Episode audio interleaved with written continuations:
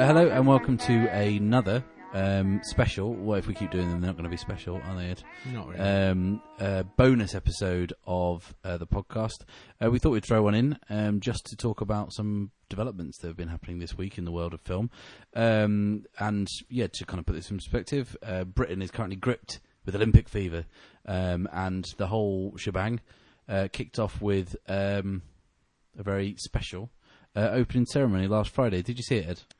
Yes, I didn't see it live because uh, I was out at a friend's uh, club night in Sheffield. I was at a wedding, so I Ah, didn't see it so live we either. both, we both got good reasons for not being there. Mhm. And uh, as such, I didn't get to see it. I watched it the next day on the iPlayer, which meant I could skip through some of the bits that perhaps weren't so uh, entertaining. Like but- all of the athletes coming out. Yeah, I mean, you can see why they they have to leave that in Mm-hmm. because It's, It's all a- about the athletes at the end of the day, isn't it? yeah, and it's kind of a big moment for them getting to walk out into a stadium in front of the world. Mhm. But at Mhm. the same time, it takes up a while, doesn't it? It does. It's quite boring. Um, it's with the reason we're talking about this. We wouldn't ordinarily talk about the opening ceremony of a sporting event. Uh, is that it was uh, artistically directed or directed? I'm not sure it, it, what his official title is by uh, Danny Boyle, um, erstwhile director of Cracker. Did you do Cracker?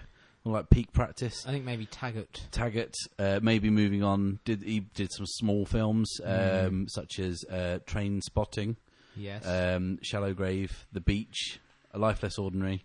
Those two never get brought up anymore, do they? Not really. Um, but now he is a uh, Oscar winner, Um, and uh, yeah, one of the I don't know big directors working today, I guess. I say he's he's pretty foremost. Yeah, so he's done all right for himself, should we say, Yeah. for a for a lad from Salford or wherever he's from. Um, and yeah, he directed the ceremony, and it was well. I thought the ceremony was pretty breathtaking. If I'm perfectly honest, there were bits of it which were kind of jaw-droppingly amazing.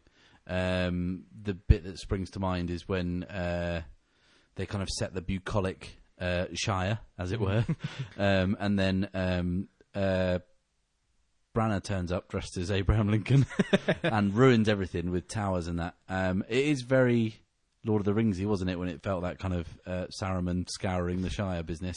Yeah. But um, Although it, I think it was meant to be slightly more positive than that because it was about the industrial. it did celebrate the Industrial Revolution.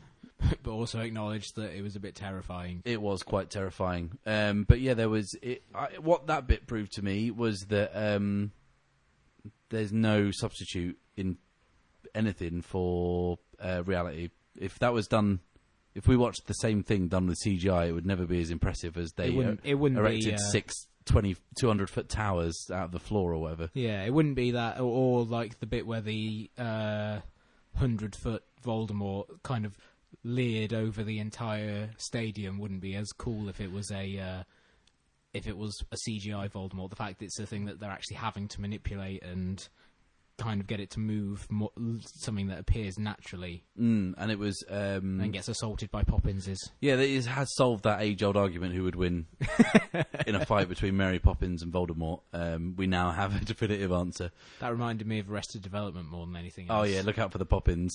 um, yeah, um, it was quite uh, important, I think, um, the ceremony because I mean, I work in the arts industry, and uh, obviously that's suffered.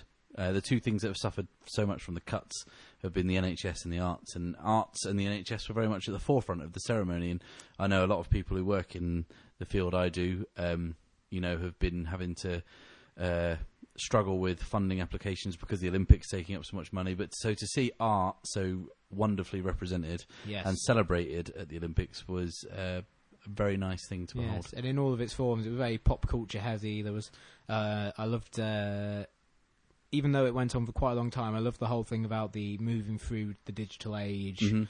where they had, uh, you know, they had going underground by the Jam playing, you know, representing the Tube, which is the sort of thing that could, uh, could be a little cheesy, Mhm. but they kind of pulled it off. And also there was that nice subversive air because you know Danny Boyle. Danny Boyle's always known how to use music effectively in all Mhm. of his all of his work, and um, you knew that including going underground and including the whole thing about. Uh, I don't, society wants what society gets, and I don't get what this society wants. You Mhm. know, there's kind there was uh, or playing "God Save the Queen." He wasn't doing it just because those are famous songs. He, there was kind of a point to it and something vaguely subversive about it. Um, but um, yeah, go on. I love the fact that they were, you know, they were showing British films on the side of that sort of model house. So they had uh, A Matter of Life and Death and Yeah. Gregory's Girl. You know, these sort of uh, great British works of art that were being celebrated, but also were being used to tell that sort of quite nice little love story that they were unfolding. Even though, again, that that segment went on for a really long time. It did, yeah. I mean, the Daily Mail liked it. Um, that bit. Um, uh, and that Tory MP really liked it. Yeah, yeah. There was um, quite a brouhaha Mm. um, with um, uh, someone in the Daily Mail saying it was inconceivable that an educated white woman would be living with a black man in a middle class home. Um, it was uh, that. Was, did you read that piece? It was truly reprehensible, wasn't it? Um, I saw it uh, batted around and read sort of like snippets of it, but I, I couldn't bring myself to read the whole thing. It was much worse in in in, to, in you know the whole, as it were.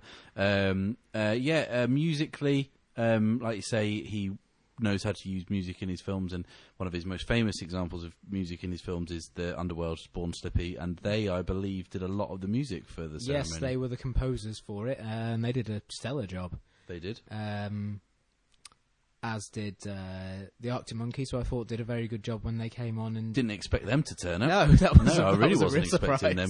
Um, Sheffield's own. and especially uh, Matt Helders, the drummer, wearing a uh, preposterous shell suit, which was lovely. and um, Alex Turner's pomp is quite uh, yeah, quite something to behold. Uh, and then um, the, I, there's one thing about the ceremony that I really disliked, which was uh, Paul McCartney's appearance, and I disliked it because I think when they announced Danny Boyle as doing the ceremony, they were like, "Well, they, they're gonna have to wheel out a Beatle to sing," Hmm. and obviously the the uh, options are quite narrow now because no, Yeah. no one wants to hear Thomas the Tank Engine at or the uh, uh, ceremony. your blues. Yeah, right. Um, but the I I think it just felt a really obvious thing to happen at the end of the ceremony. Yeah, McCartney to the sing most "Hey Jude." of yeah, the most obvious of sing along songs. Yeah. Although, uh, if you're going to have a song that you know people want to do a big sing along to, there's few that people there's few that people don't know as well as. Uh, what about Chumba, Chumbawamba? Tub thumping by Chumbawamba. that one would actually be pretty good. and it, it sums up the Olympic spirit quite well. I, I get knocked down, but I get up again. You know, It certainly sums up judo. it certainly does. Um, which I don't really get. It's the one Olympic sport I don't really understand. It just seems to be a lot of. I can't. It all looks like they're fighting, but Yeah, they're just really trying to grab each other's pajamas and yeah. I'm not entirely sure what the point scoring is for judo. I, No. Maybe you should watch it more before passing judgment. yeah. Uh, the other thing that I really liked, again, with the, the that whole digital um, revolution thing, what I really uh, liked about it is the the fact that it had it went on for for quite a while, but uh, the fact that it culminated with the house collapsing and it was uh, Tim Berners Lee. Um, and you know the inventor of the internet being celebrated for allowing so much of the modern world to exist, and then uh, showing on and then uh, in lights having you know uh, this is for everyone, which is what he said about Right. the internet. But I thought that's such a uh, a wonderful sentiment, which also uh, carried over brilliantly to the ceremony as well, and the Olympic ideal as a whole. Mm. Uh, I found that to be uh, to be quite to be quite uh, moving, really. Yeah, I think I would have gone for the message "We invented the internet, suck it." I think I would have gone for that just to rub other people's faces in it. Um, the one another bit that I didn't, I wasn't quite digging, um, was when Mr. Bean turned up. Yeah. The initial appearance was quite funny, but then when it went to the bit where they recreated Chariots of Fire and he Yeah. was uh, that that dragged on a little bit. The joke uh, got old quite quickly. Yeah, I think yeah with with the whole uh, Mr Bean appearance that it was great because he was actually there and it was a bit of physical performance on a massive stage and uh, and Rowan Atkinson completely didn't seem phased by No, it. no. he was the consummate professional and and did that uh, very well. But uh, yeah, when it went to just Chariots of Fire, it kind of wasn't as good as seeing him, you know, pressing the button with the umbrella and uh, all of that, which I thought worked much better. Um, it was a good cameo, um, but speaking of cameos, um, you would have thought, well, they would have got together and thought, well, who could, who can we get in this? We can maybe, I don't know, we could probably get some people off the telly, maybe the odd film star. But no, they got the fucking Queen to do to be to a to a to do a comic relief style skit with with James with Bond. James Bond or Daniel Craig, as Yeah. he's uh, now known. Um, I'm I just wonder how they broached that with her. Uh, I mean, did she have an agent you go to? I mean, I mean, what was how what? I know. I that was, very very shocked when that happened. I was as well, especially because uh, it's it's a very clever bit of uh, of staging as well on their part because obviously they show it from behind, Mm. so you you assume it's going to be someone playing the Queen, like maybe they've got Helen Mirren in, you know, to Yeah. to play her again, and then she turns around and it's actually the Queen. It was It is. Actually, the fucking queen. yeah, yeah. who uh, didn't. Uh, didn't mess up a line, you know. She, No. she did a good job. Although I don't know how many takes you can actually ask the sovereign to do. Really, Yeah, because Danny Boyle actually directed that bit, didn't he? And yeah, uh, yeah faster, more intense. Yeah, I don't think you can uh, spend too much time just kind of workshopping it and Yeah. uh, you know getting Ken angry. Loach style, get, getting her, giving her the script pages one day at a time, working on that character for months beforehand. But um, yeah, odd. And then she parachuted into the stadium. Yeah, and that was the thing I liked as well. The whole tone of it was surprisingly goofy, It was quite goofy. I liked it but yeah, again, in a very British way, in a kind of self-deprecating way. yeah, and it was much nicer than you know if it had been all pomp. yeah, Like you know, there was a sense of ridic- of the ridiculous to it, but handled in a way that was intended to be funny. Like that that bit with the Queen is meant to be Mm. like But- this massive gag. When they got serious with the the nine the nine eleven the seven seven tribute, Yes. um, that Which was quite was cut from the footage in America bastards. uh, in order to have an interview with Michael Phelps, I believe. Yeah, I'd probably rather hear from him. That, that pothead. Um, than yeah, that that tribute was very moving, Moving, and yeah. very nice, and they did it with a, to abide with me. Um, but yeah, it was uh, was quite the ceremony, and it was very cinematic as a, as an event, wasn't it? It was, and it was quite because it was Frank Cottrell Boyce who I think has uh, worked with Danny Boyle before on the film Millions. I. Yes. um, he wrote the. Uh, he helped write the ceremony, didn't he? I Ah, think? Yeah. okay. I knew. Yeah, I knew he was involved in some capacity. He But uh, some good. some of it was just playing crackers, uh, with the furry ninjas being chased off by the by Mary Poppins and the Yeah. lots of kids. And the big NHS dance routine with real nurses. yeah, yeah, which also the Daily Mail loved because the NHS killed people Yeah. apparently, according to that. Um, but yeah, we touched on um, Bond there. Um, it's also been a week that the an, a Bond trailer has hit. It's dropped, as dropped. it were. Um, uh, have you seen it? I have, yes, the international trailer for Oh, wait, what- Skyfall. What was it before? Just a teaser.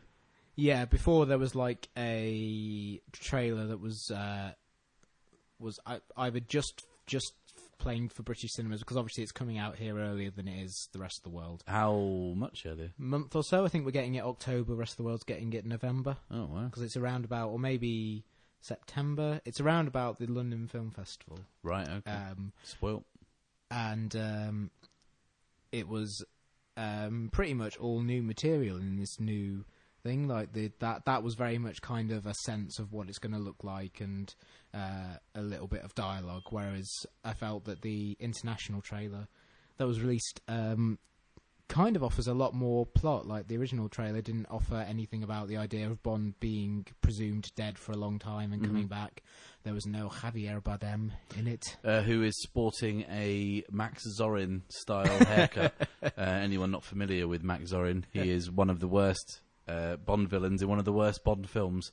Uh, w- which there are quite a lot of bad Bond films. Yeah. and View to a Kill is is right up there. But uh, he looks. Uh, it seems very odd to cast a Spanish actor and then try and make him more. Caucasian. Yeah, Caucasian. yeah, so he seems quite odd. But he does seem quite menacing in it. He seems menacing and everything. Well, that's true. It's Mm. kind of hard, like I was watching Vicky Cristina Barcelona the other day, and I was waiting for him to just flat out murder uh, Rebecca Hall, That would have been cool. Which it would have improved the film. No, Yeah. I like I like Rebecca Hall, but you know that that film needed a murder. Yeah. Um, um, and yeah, it seems to be. Who's directing? Sam Mendes. Did he direct the last one? No, the last one was Marc Forster, who directed um, Monsters Ball and Finding Ah. Neverland. That guy. Uh, yes, um, and straight away from this one, I mean, what little we see, it seems that uh, Sam Mendes has a slightly better hand on the action because Right. that was a big problem. Like Casino Royale was directed by Martin Campbell, who directed um, Goldeneye, the Zorro films with Antonio Banderas. Vertical Limit. Did he do Vertical Limit as well? He might have done. I, I, if he didn't, I'm really sorry for suggesting he did. He also directed uh, Three Men and Adena, the best episode of Homicide: Life on the Street. Uh, Oh. Drop that little fact in there. Back fans. Um, he uh, he's kind of very workmanlike director. You know, I don't think he's someone with a very specific style. But the thing he did well with Casino Royale was the action. The action in Casino Royale is very clean, very well staged, and uh, was very exhilarating.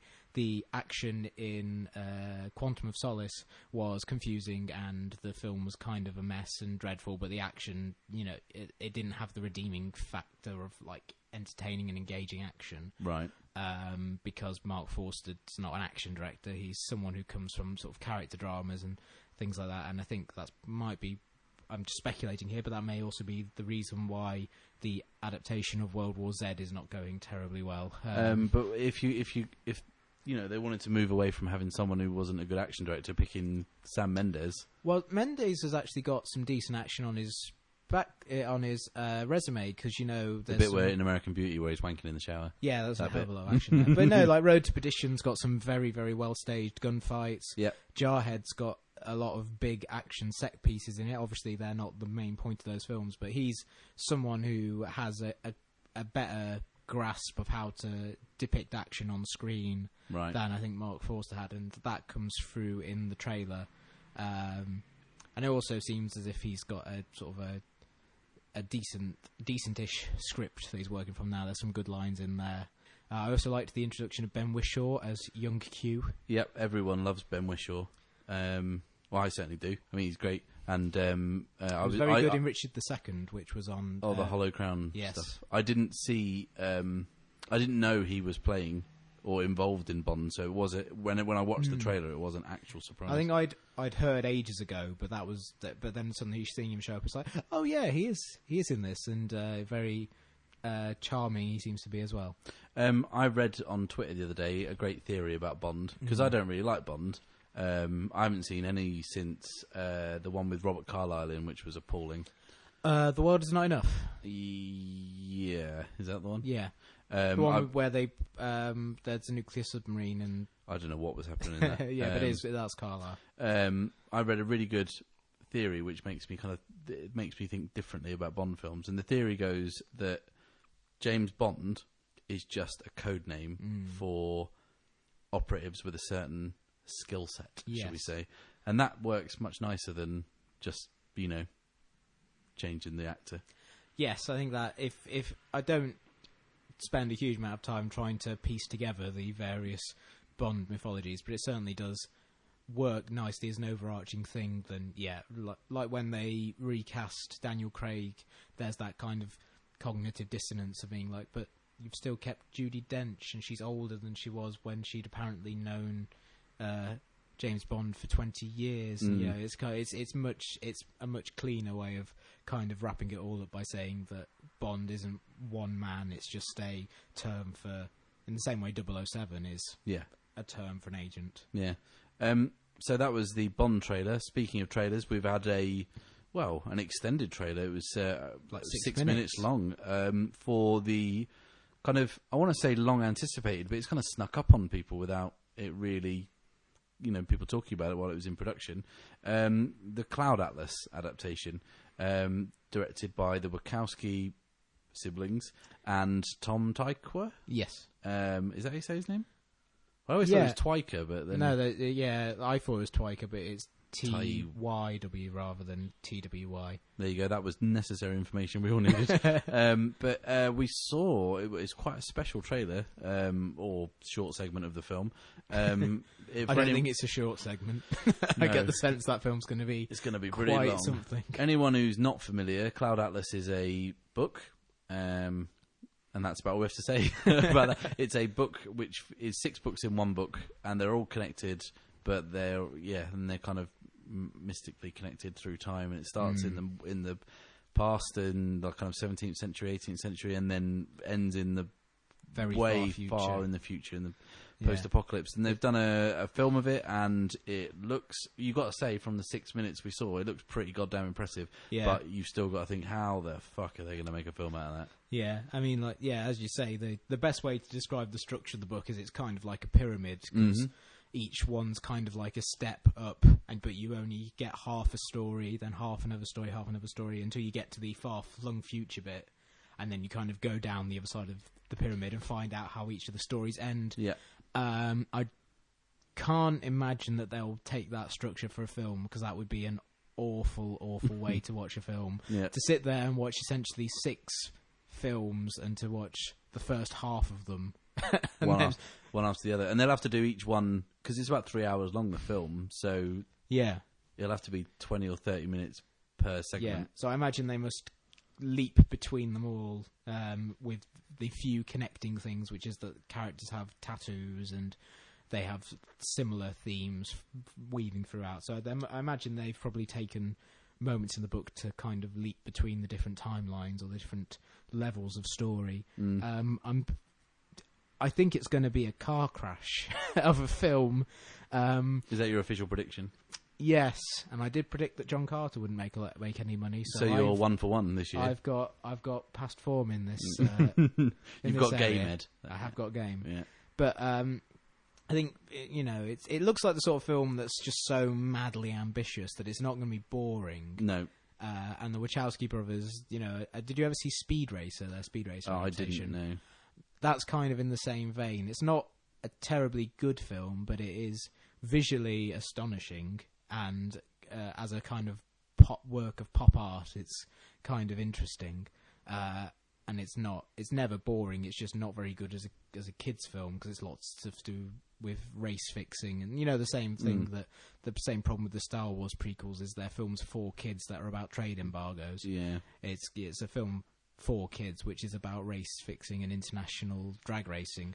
Um, so I think, but it's not boring because visually it's so kind of dynamic, and I that's the same sort of feeling. And Tom Ty- Tykwer a very visually uh, arresting uh, director as well. Mhm. Uh, a lot of his films are nuts, but you know, fun to watch. Um, so that's kind of the vibe I had, based mainly on the source material, which I think is too ungainly.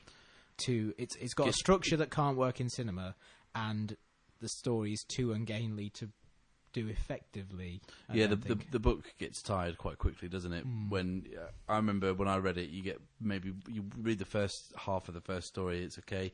Second one, oh, this is all right. Third one, oh, and then fourth one, you're like, mm, okay, when's this gonna? And then fifth one, and then sixth one, oh, all right, I'm getting tired of this. Then oh, the end, then oh, I stop caring after a yeah, while. I mean, that's generally uh, how it works. It is very unwieldy. especially because because it delays the ending of each of those stories. You kind of forget some of the details, or you are anticipating finding out how those stories end. But when they do, you they're kind of disappointing in a lot of ways Yeah, they never because quite it's live delayed. up to it. It's kind of you've, you've delayed the gratification of seeing how the story ends. And each one leaves you on a cliffhanger as well, doesn't Yeah. it? Which is manipulative, I guess. Yeah, and starts with the character in the next story not being able to like the the first story is a di- someone's diary which is being read by someone in the next story Yeah. and they're like I can't find the other half of this diary so Yeah.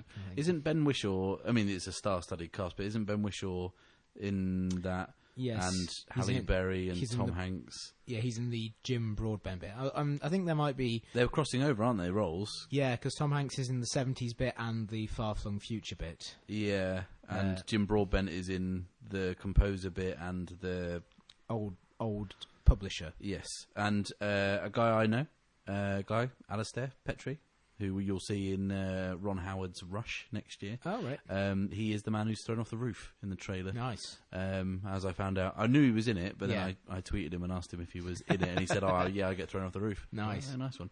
Um, but yeah, it, it, I mean, when's it out? I don't know. uh, it's premiering or uh, has it played any, I don't think it's played anywhere yet has it It did. They did a cut of it in Cannes, and it was Right. like a five-hour cut or something stupid. the I think what will probably be the final version is going to play at the Toronto International Film Festival in a few months, Right. and I think it's due out in time for the Christmas uh, slash award season. Right. So Kind it of could thing. be next year, or is it definitely this year?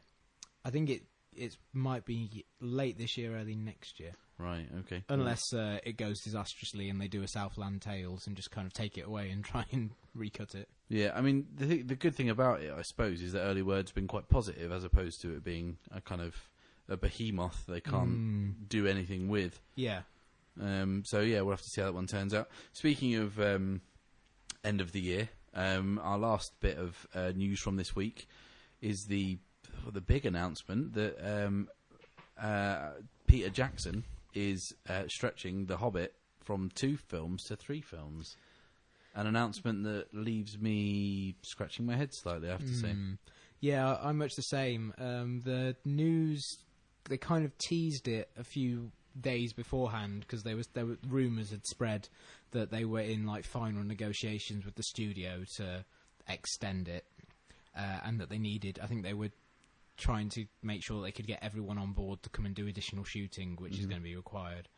Um, but uh, when that kind those rumors kind of broke, I the first thing I said about it to anyone was, "Well, The Hobbit's barely enough for two films, let alone three films." Yeah, it does seem baffling that, that you know they did the Lord of the Rings, which is uh, over a thousand pages as a novel, and you know it's, there's a lot of characters, there's a lot of backstory, there's you know an awful lot going on Mm. in a kind of geopolitical way, um, and they did that in three three-hour films, and The Hobbit is a is a pretty tight 350 page romp. Mm. Um, it's it doesn't have many um, tertiary characters. It doesn't go off in too many other directions like Lord of the Rings, the book does. It's a fairly straightforward. Got men on a mission. You know, go here, get that. There's a war at the end. Awesome. There's a big dragon, um, and it's pretty tight as a story. And that's what I was so excited about because I prefer. Well, I, the Lord of the Rings book bores me in a Mm. lot of swathes, but um, the Hobbit book is a real good kind of kids adventure book and I was really looking forward to a one film, and then it turned into two films, and I'm like, oh, okay, and now it's three films. Yeah, I mean that you could kind of see. Well, they've talked in the past about the areas that they would expand. Like in the Hobbit, Gandalf goes off for ages, and in subsequent material that Tolkien wrote, it's explained that he was off uh, involved in a battle against a dark force, which is uh, a weakened version of Sauron, who hasn't quite got the power yet to to take over the world in the way that he does in the Lord of the Rings. So you could see that they could put that in there, and you know that's a bit more context. Uh, and apparently, there's a lot of material in the appendices that they're going to try and use because they haven't got, they haven't actually got the rights to everything that Tolkien wrote. They've got the rights to the Hobbit, and Right. they have the rights to Lord of the Rings, and therefore the appendices, but not to lots of the other stuff. So they're quite, they are actually quite limited in terms of what they can draw upon to add. So I think they'll probably have to invent some stuff. But um, my my issue with it is like I love the Lord of the Rings films. I think they're fan, they're fantastic uh, blockbuster entertainment. I saw all of them in the cinema, watched the extended cuts countless times on DVD, and I really do love it. But what I like about them is that they, f- for how long they are, they are actually quite pared down versions of a very long and difficult and fairly dull book, Mhm. uh, which are turned into these big adventure romps. Uh, and what seems to be happening here is the exact opposite. They've taken what what is a very slender tale and they're adding on and a very adaptable book. yes, Whereas everyone thought Lord of the Rings was unadaptable. yeah. It's like this one. I can I could see this one being fairly easy to do. Mm. They they seem to be layering on all of this other stuff. I mean, there's also stuff um, separate to this where they're talking about filming it in 48 frames per second to get better 3D and all this kind of experimentation, which I don't think will benefit the film uh, in any major way. Um, yeah, they just seem to, they seem to be doing a lot of stuff with it that is unnecessary, uh, and it's kind of as much as I do like what they did with Lord of the Rings and love the way that they treated Middle Earth. The more I hear about the Hobbit, the more I dread it, Right. and the less my the more my enthusiasm for it wanes. Well, the argument against the arguments in the reasons to be cheerful uh, camp um, say that you know it's Jackson. Hmm, Um, he's he's no mug. that's true. um, and you know, last time he was in charge of a trilogy involving Tolkien, he, he did an alright job. Yeah, he did okay. Um, he yeah, he he, he uh, blagged his way through that. um, so you know, what do you kind of say to that suggestion that you know he's done it once, he knows what he's doing. He's not really a shill director, is he? He's not really someone who needs the money or No. needs the the pull. He can do whatever he wants. Uh, I think it, it's the the whole thing about uh, having enough rope to hang yourself with. You know, with the Lord of the Rings, I think they were beset by issues. You know, they it took them a long time to get it off the ground. It was a, a, a passion project, um, and the, you know the, the financing fell through a few And, times. and remember, they this is kind of an interesting balance. They they they were originally asked to make Lord of the Rings as two films, yes, and that got so they they uh, and yeah the funding for that fell through. So Miramax, no, um, New Line stepped in and and and rescued it. and allowed them to do it as three films. Uh, so I think they were, and and he was not he was not new, but he was relatively untested on something of that scale. Mm, but they still So I- gave him final cut, which is Mm, impressive. which is very impressive. Um, so I think he was he was hungrier. I think he was uh, really uh, worried about how it would turn out, and so he was really invested in it. This time he's coming from a place of success, Mhm. so I think maybe The lovely that, bones. that uh, that that desire may not be as strong. That maybe it's more of a contractual thing. You know that he has to. He feels he has to do it, maybe, um, and it seems like the the the third film thing seems a bit money grubbing, really, rather than artistic. But that's Mm. just that's obviously I'm that's just my impression. I don't know if they he really feels they need another three hours in which to tell the story. Um, but it just to me it just seems like the wrong move to make. That's just me, but you know, it just it just feels uh, like it's hu- it's going to end up hurting the final product. and they're thinking about they're talking about moving it forward for summer release, which is an odd step because they well, like done, the second part would be out next summer, no, the third part would be out summer Right. 2014, right? which is odd okay. considering the, they would have released all the others at Christmas and all the other Lord of the Rings films at Christmas. Yeah, Um, but yeah, I, I'm yeah, I'm kind of well, I, I you was can't you can't judge it until you see the final thing. but- no, you're right. I mean, but it just it just doesn't seem right. I mean, I, I honestly thought they would be padding it out with two films. Yeah.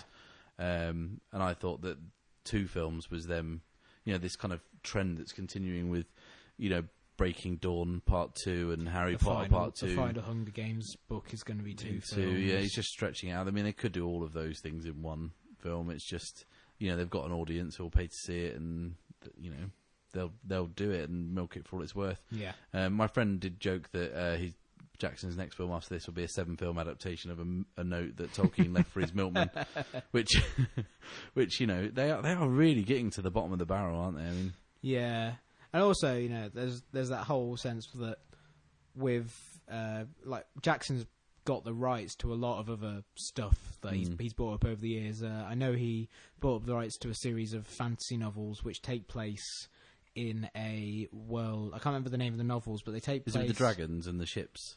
Yeah, there's there was one with dragons and ships. There was another one which was about uh, flying cities and the way in which the cities like survive and feed their populaces by attacking and devouring smaller cities, which is the sort of thing that I would love to see on screen because Mhm. it sounds like massive and ambitious.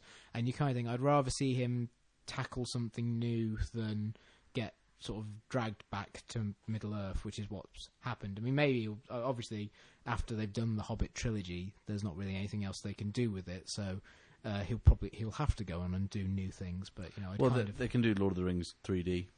I think Yeah. that that will be the next one. Won't it? They'll do a 3D remix of those. Yeah. Um, Oh, yeah. it's, been, it's been long enough. I'm sure they'll reboot it. yeah, yeah. Um, It's been and- ten years since ten years is enough for Spider-Man to get rebooted. I'm sure they could. Uh, it's more that uh, Lord of the Rings is past time to yeah, it's a remake. 13, 11 years ago now, so you know they may as well. Um, but yeah, I, I, kind of when you were just saying about his other projects, they're all quite kind of big and grand in scope, and I think why don't you just make a, a small film? And then I thought, well, The Lovely Bones was Mm. uh, shit. Yeah, And and, that, and also it deprived of us of what could have been a pretty good film if Lynne Ramsay had, you know, been able to do it. Yeah, um, I would keep thinking about Lovely Bones. But Ryan Gosling really did dodge a bullet there, didn't he? Yeah, which Mark Wahlberg gamefully took for him. um, but yeah, so yeah, that's um, kind of it really for Hmm. this uh, mini episode. Uh, I guess there was nothing else to report this week. Well, there was, but we'll probably talk about it later. these are the big ones. yeah, these are the big things. Um, they're the only things that matter this week. um, so yeah, nice one. Thank you.